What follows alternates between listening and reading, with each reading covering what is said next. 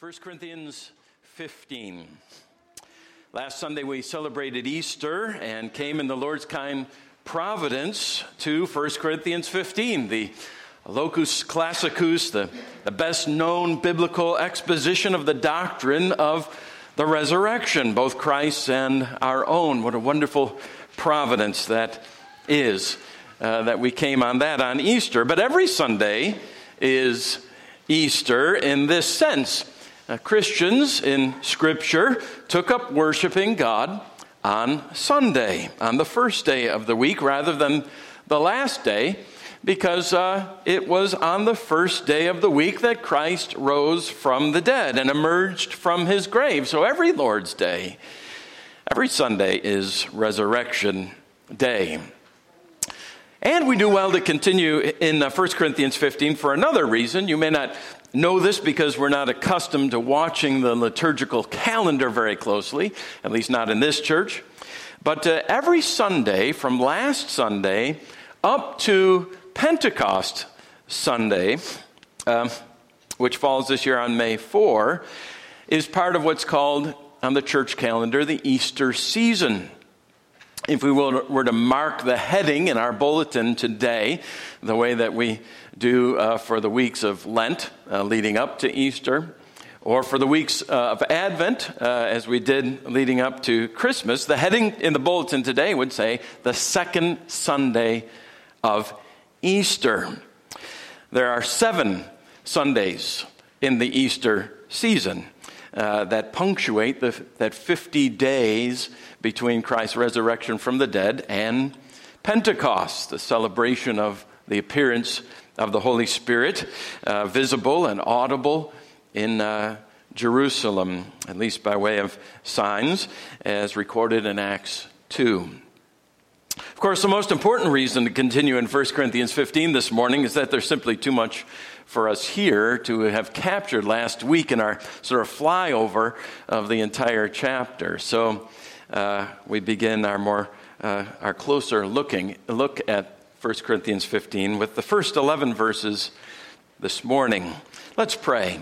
Father in heaven, your word is so rich and so full, and you have shown us so many marvelous things in your law. We can never plumb its depths, but we pray that you will reveal to us what you intend for us to receive from these verses this morning. And we know that your word will have success in us because you've said and you've promised that it will. We rest on and call upon you to fulfill that promise now. In Jesus' name, amen. 1 Corinthians 15, beginning at verse 1. Now, I would remind you, brothers, of the gospel I preached to you, which you received, in which you stand and by which you are being saved, if you hold fast to the word I preached to you, unless you believed in vain. For I delivered to you as of first importance what I also received that Christ died for our sins in accordance with the Scriptures, that he was buried, and that he was raised on the third day in accordance with the Scriptures that should sound familiar to you because we just sang that very line in the Nicene Creed. And verse 5 that he appeared to Cephas, then to the twelve. Then he appeared to more than 500 brothers at one time, most of whom are still alive, though some have fallen asleep. Then he appeared to James and to all the apostles. Last of all, as to one untimely born, he appeared also to me, for I am the least of the apostles, unworthy to be called an apostle because I persecuted the church of God. But by the grace of God, I am what I am, and his grace toward me was not in vain. On the contrary, I worked harder than any of them, though it was not I, but the grace of God that is with me. Whether then it was I or they, so we preach and so you believed. I had worn um, thrift store Green Bay Packers jacket in grade school, and their unmistakable green and yellow stocking cap in high school, but I had no idea that I would be marrying the Packers in college. I did. You know uh, how they say that uh, when you marry a girl, you, you marry her family. Well, when you marry a Wisconsin girl, you, you marry the Packers. And uh, Vince Lombardi and becomes your famous in law. And that's okay uh, because sometimes your in laws actually bring some extra richness into your life. And this is the wisdom that the legendary Packers coach brought to mind. It is this single line Gentlemen, you know it by heart. Gentlemen, this is a football. Those were opening words, the opening words of the opening speech of the opening season of every preseason training period. Those five simple words as he held the pigskin before that group of men who knew the football better than any other human beings in the world. Gentlemen, this is a football. Lombardi started every season by going back to the basics, way back to the basics time and time and time again. And some believe that it was that approach, among a few other factors, that caused him to be one of the winningest coaches in football history. Well, here comes another relative of mine and of yours in Christ, the Apostle Paul, saying, Brothers, this is the gospel. To a Christian church whom he himself had led to Christ with the gospel, to whom he had preached and proclaimed the gospel, had discipled in the gospel, who knew or should have known the gospel. He writes, I would remind you, brothers, and of course, by implication, sisters, of the gospel. Isn't that what we do here every week in this house of worship. Week after week after week, the entire service, in case you haven't noticed it before, you will now. The entire worship service, every Lord's Day, is simply a recapitulation of the gospel. Our liturgy is purposefully designed that way so that no matter what the sermon may be about that week, by the time worship is over, Everyone in attendance, from visitors to members, has heard and seen the basic gospel either for the first time or for the umpteenth time. But oftentimes the sermon too comes back to the basic gospel, as Paul does here. Why? Well, because we need to hear it over and over and over again. Scripture knows this, knows and teaches us that repetition is good and important for us, especially the repetition of the gospel, the good news. That's what gospel means of salvation through Christ, which Paul says in verse 3 is of first importance. Now, I titled the sermon in the bulletin, The Resurrection Gospel, not because the gospel is only about the resurrection, but because that is the point of the gospel on which Paul is going to lay the emphasis here in 1 Corinthians 15, and it's therefore the point that we'll emphasize, uh, not just today, but Lord willing, in the weeks to come. In fact, uh, I will prepare you already and plead for your patience. These 11 verses are so rich, we're simply going to have to return to them next week. But uh, we will do well, well rather than rushing to the resurrection be reminded by Paul of the basics of the entire gospel. And Paul gives that to us in three points. First, Christ died for our sins.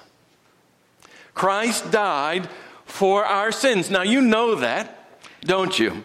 you have you've, you've heard it said more times than Brett Favre has thrown a Hail Mary across Lambeau Field, right? But that doesn't mean that these familiar words have become unremarkable, nor certainly that we've exhausted the meaning of them. Christ died for our sins. Why? I had a man ask me that very question just a couple of weeks ago. He said to me, flat out, he said, Why did Jesus have to die? Why couldn't God just have forgiven our sins since He is, as you say, a forgiving God? I don't criticize him for asking the question. It's a fair enough question to ask. I couldn't blame him for asking such a thing. So I, I had to help him to think this through together, just like the Lord does with us, so gently and wonderfully. Let us reason together. What is sin? Christ died for our sins. What is sin? Sin is our treason against God. What are sins? Sins are, are individual acts of treason against God. They're the specifications that are listed on the indictment that is written against us. All the times that we effectively shook our fists, have shaken, continue to shake our fists in God's hand, uh, in God's face and say, "I don't care what you say. This is my life," and proceed to break the good and righteous laws that God has written for us. Now, the treason started in the Garden of Eden, didn't it? When Adam and Eve broke God's very first law, his first commandment. And we've been breaking them ever since. Treasonous creatures that we are. And since these are the laws of our Maker, the one who has made us, the one who created us, and because our Maker is just, he is a just God, like any judge, like any just judge, he must punish sin. He must apply the penalty for your sins and my sins, for our sin, to someone. But whom? Well, in this matter of sin, there are two parties involved God and us. It really comes down to that, doesn't it? Two parties the sinners and the sinned against.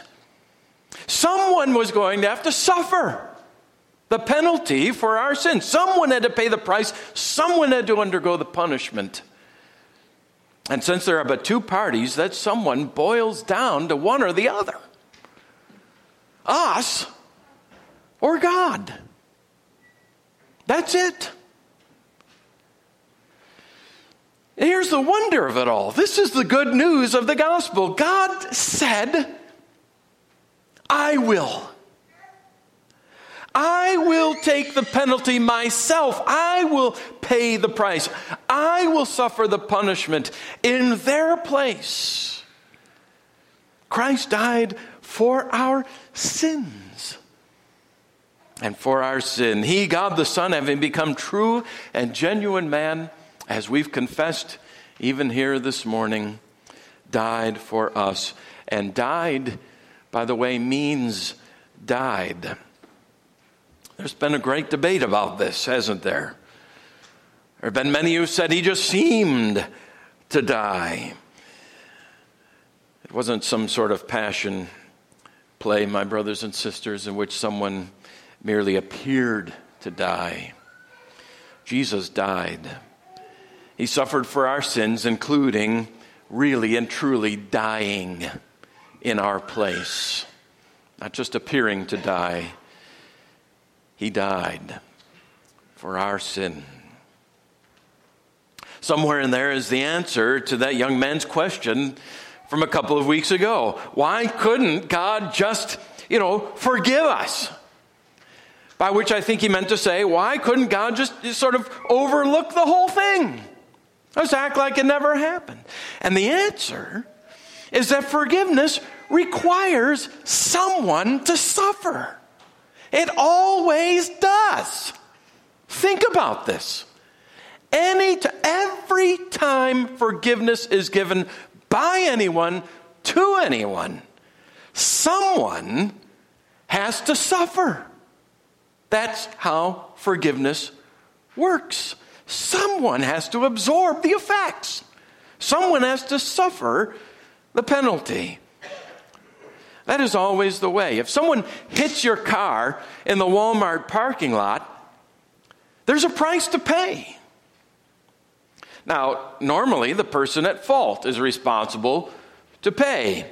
But you may choose, if you like, you are free to forgive them, right? But what does that mean?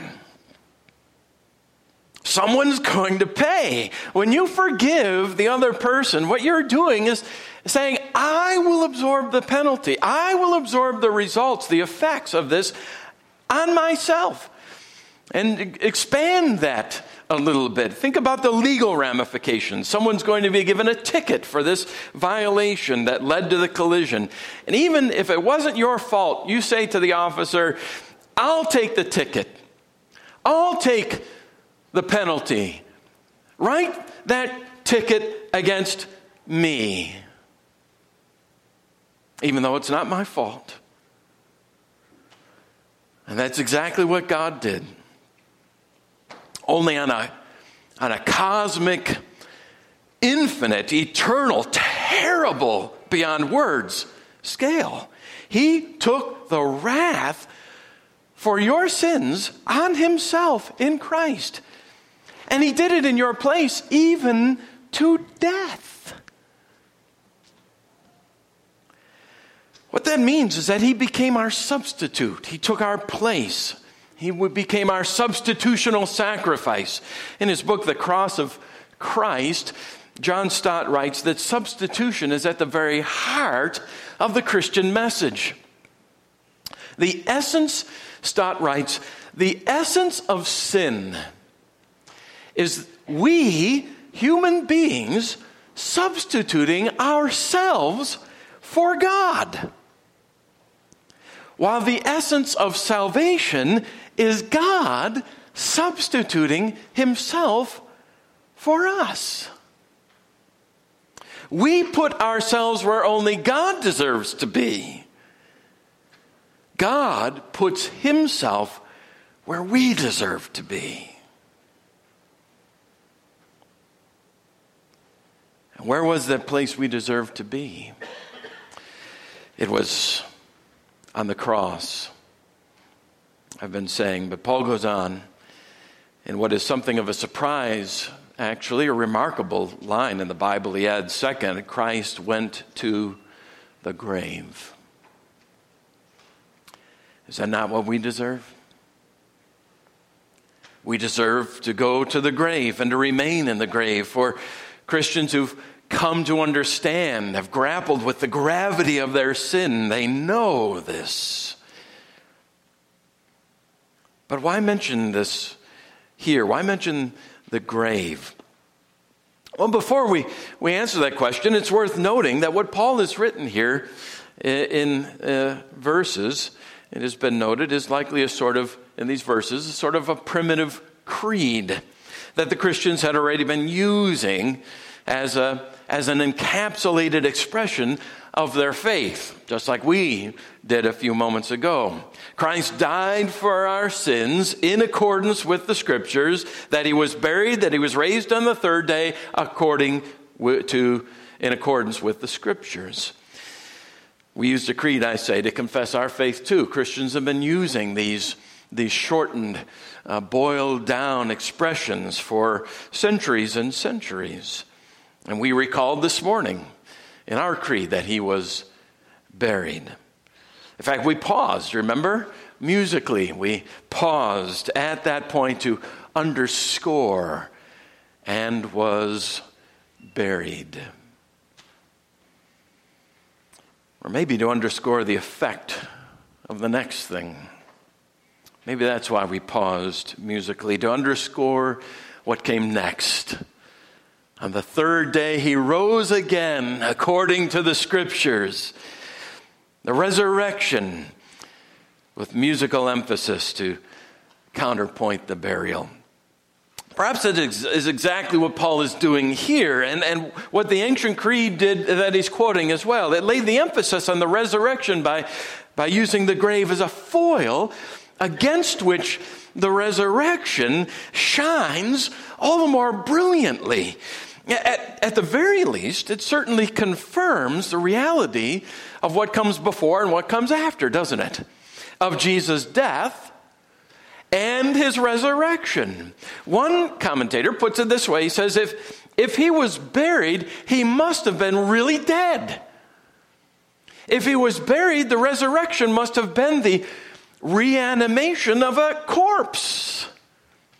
If he was buried and was subsequently seen outside the grave, the grave must have been empty and may well have been seen to be empty. So Christ's burial is a bridge, isn't it? Here in this text, it's a, it's a bridge of sorts that confirms the realities, that it connects at each end of that bridge. Jesus died. How do we know he died? How do you know that Jesus died? How do you know that he actually gave up his spirit and did not simply faint or, you know, go into some sort of a swoon, into a temporary coma? Well, because they buried him. Because they buried him in a tomb. Now you say, well, what kind of proof is that? Haven't you ever heard of someone being buried alive? Well, of course we have, but that Jesus was dead and therefore buried is certainly very well attested. For, for one thing, the Roman soldiers, they were skilled in this matter of death. They were professionals at death. The coroners at the cross. They went to break Jesus' legs, you remember. Why? Because they wanted these macabre dealers in death, they wanted Jesus to die early. They wanted him to, to, to die there on the cross in, in their time, but, but they didn't break his legs. Why? Why did they stop short? Because they could see he was dead. These experts at death knew he was dead. Then Joseph of Arimathea secured permission from Pilate to take down Jesus' body and bury him. Now, do you think Joseph of Arimathea could have been mistaken? No way. And Nicodemus joined him in binding Jesus' body with 75 pounds of myrrh and aloes in linen cloths. No, no. There is no mistake here.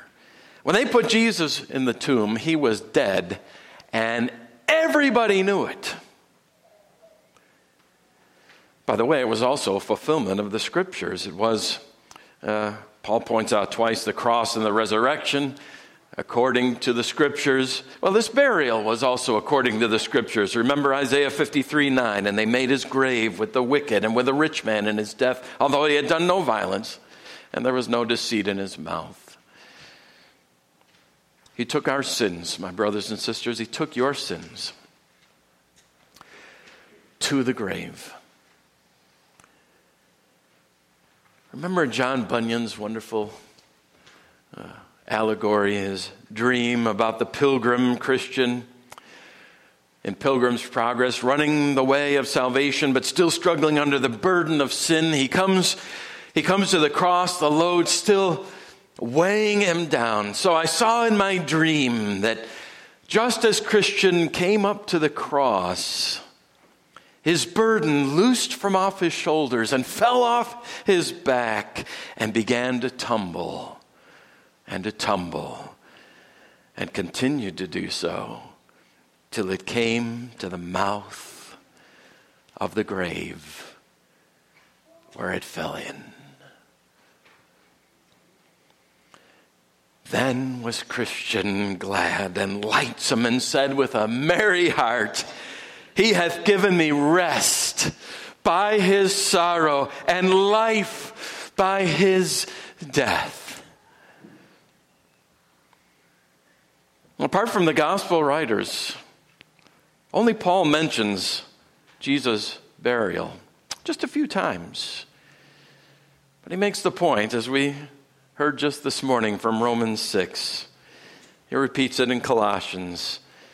We were buried with him When Christ was buried, we were buried. We were buried with Christ in our baptism. But he didn't remain in that tomb. Nor did we remain in that tomb. He rose, and that's the, the third point of the gospel. Christ rose from the dead.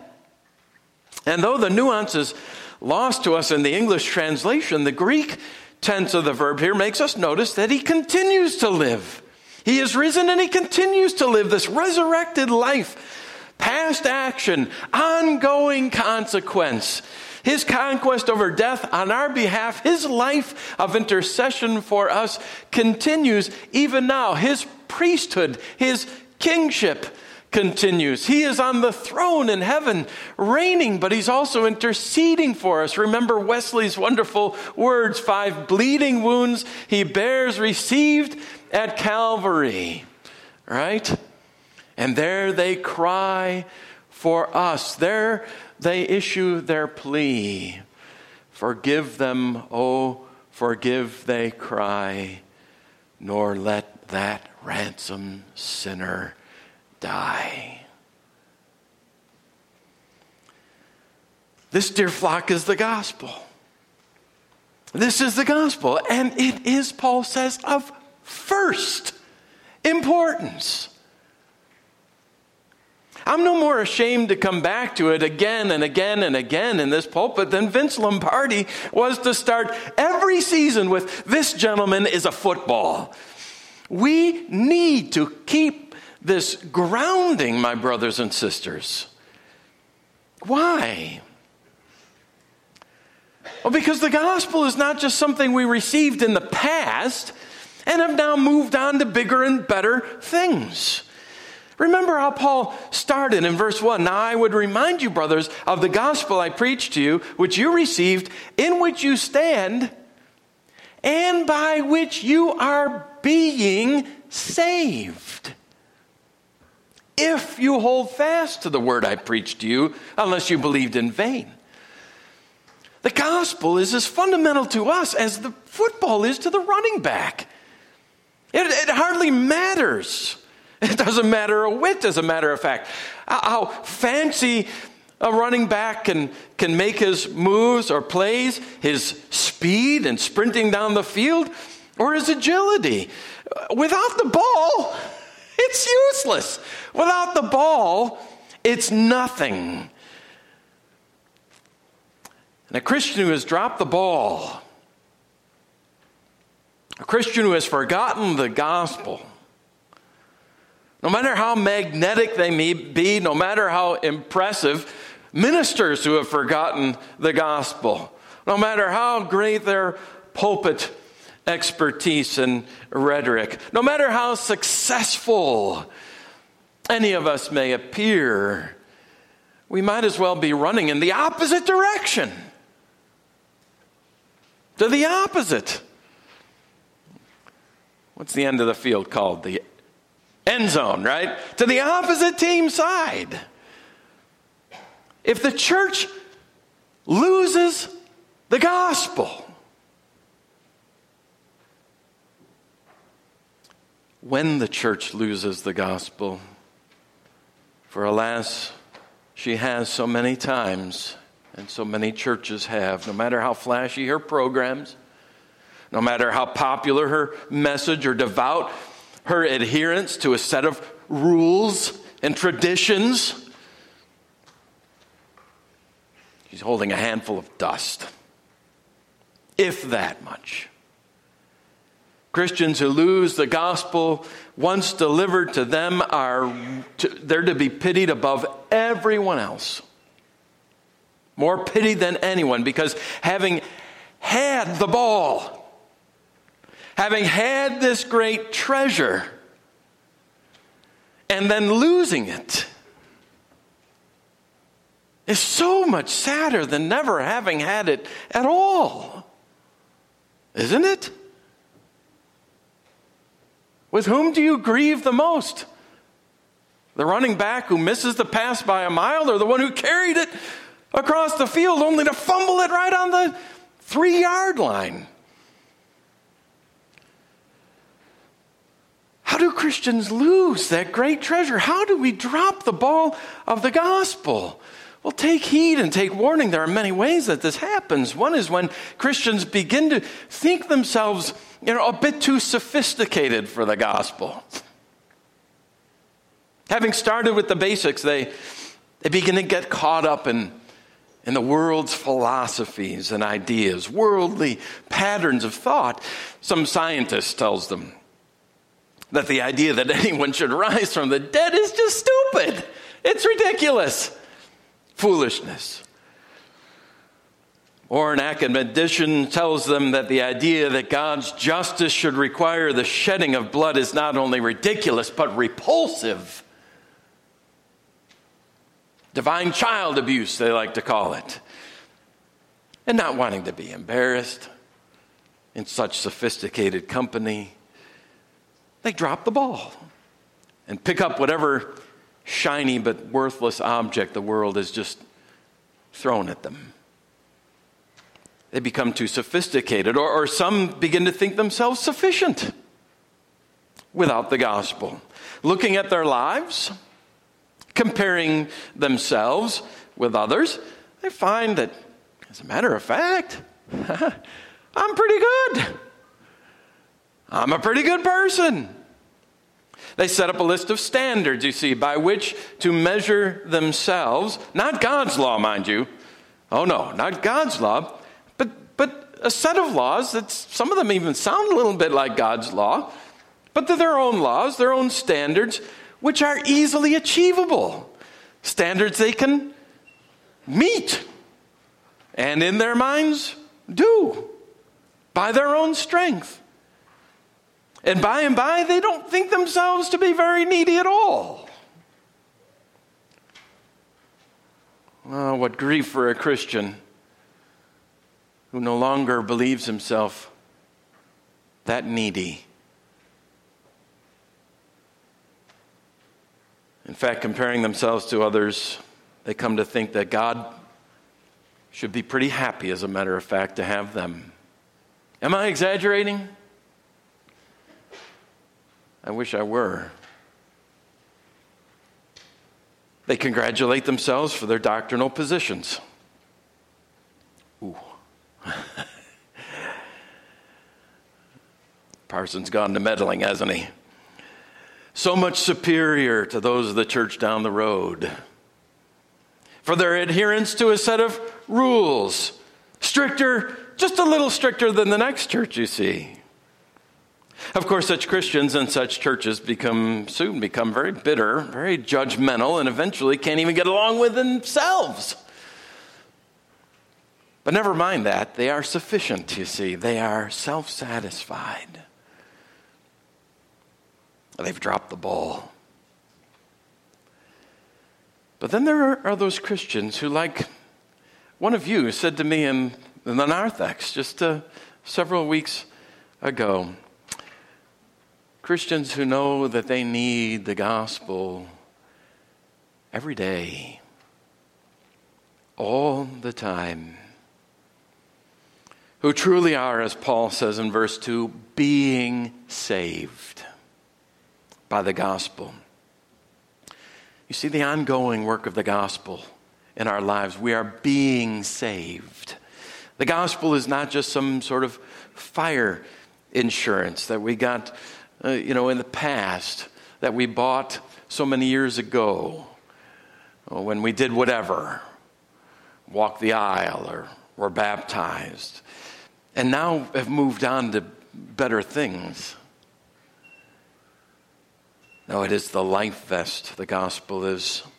It's the life vest that keeps them afloat every day a life vest that they must put on every day, day after day, knowing the desperation of the situation that the waves of the world and the flesh and the devil threaten to come over our heads every day and drag us down into the depths below. They return every day to the cross and every day to the empty tomb.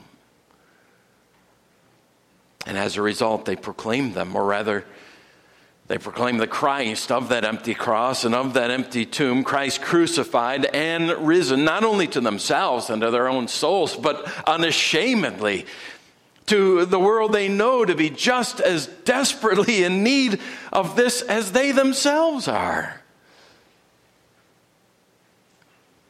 Turns out, doesn't it, that, that what Paul calls the thing of first importance is also the thing of lasting importance of ongoing importance. Christ crucified, Christ buried, Christ risen from the dead on the third day. What we need most, dear flock, is actually who we need the most Christ, Christ, Christ. This, dear flock, is the gospel. Hold fast to it. Amen.